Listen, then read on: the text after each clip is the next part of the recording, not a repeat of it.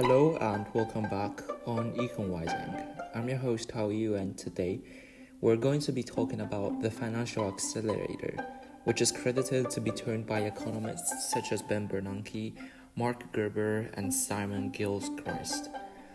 Basically, this is a means by which development in financial markets amplify the effects of changes in the economy. Um, well, conditions in financial markets and the economy may reinforce each other, uh, resulting in a feedback loop that produces a boom or bust, despite the changes themselves being relatively small when examined uh, individually.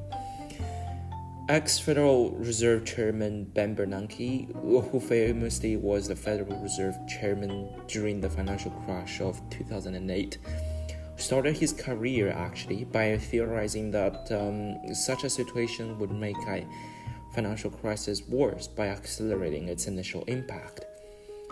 Well, imagine that a firm doesn't do as well as expected and uh, thus finds itself with fewer funds at its disposal. This means that um, its credit worthiness gets worse, and so it becomes harder for it to raise outside capital by borrowing. Now, if the firm is a bank, and worse still, if all the banks in an economy are in the same situation, then basically they are not going to or cannot fulfill the role of financing the economy. And this is basically done by giving uh, loans to corporations and credits to consumers and so on. So, uh, consequently, um, credit becomes a lot more expensive, and some firms even go bankrupt because they can't raise outside capital.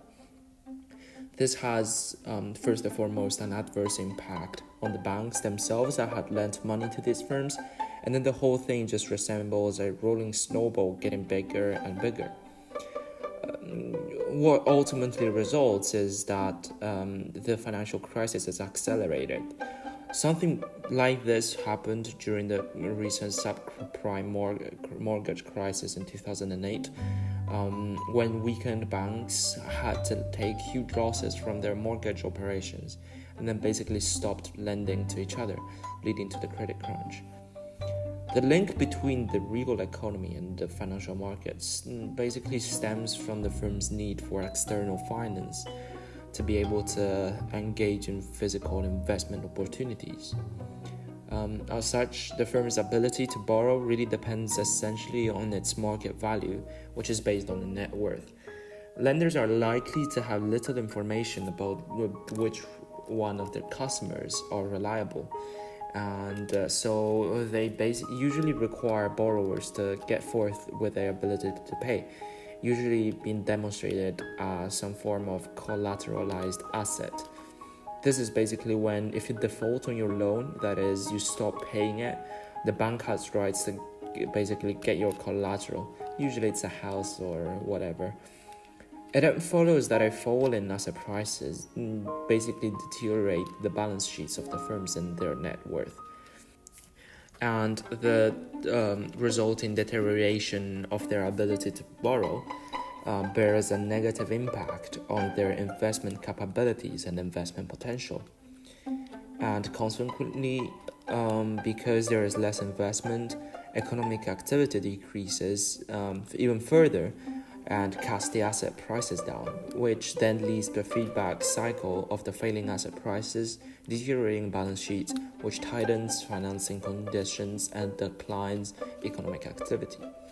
And this vicious cycle is called or is known as the financial accelerator.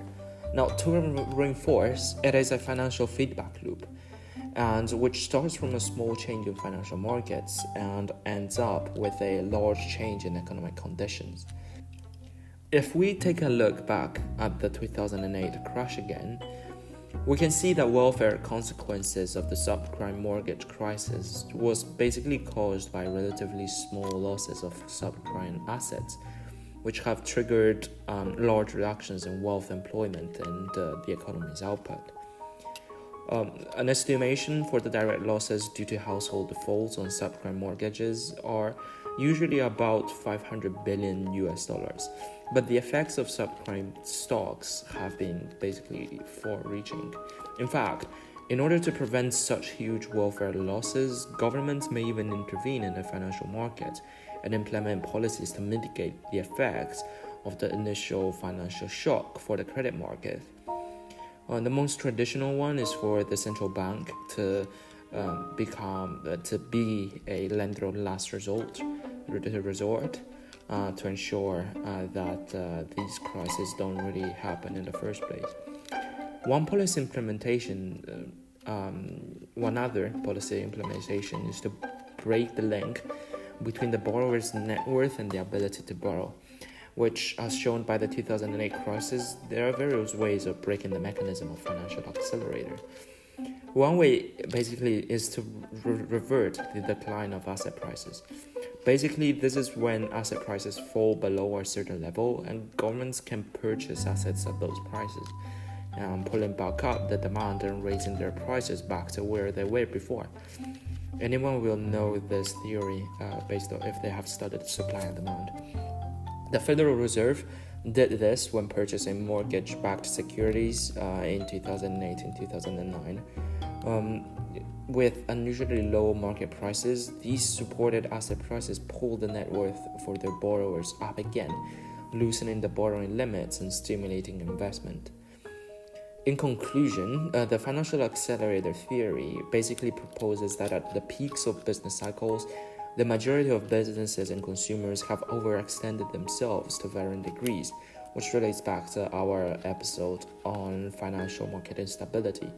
This means that uh, they have taken on cheap debt to finance improvements or expansions to their business and lifestyles, and also means that uh, they have become increasingly sensitive to any changes in the credit environment, more so than they would be at any other point in the business cycle um, when the expansion portion of the business cycle comes to an end, that is, when uh, the business cycle ceases to rise again, this same overextended majority gets pinched by poorer economy and tightening credit.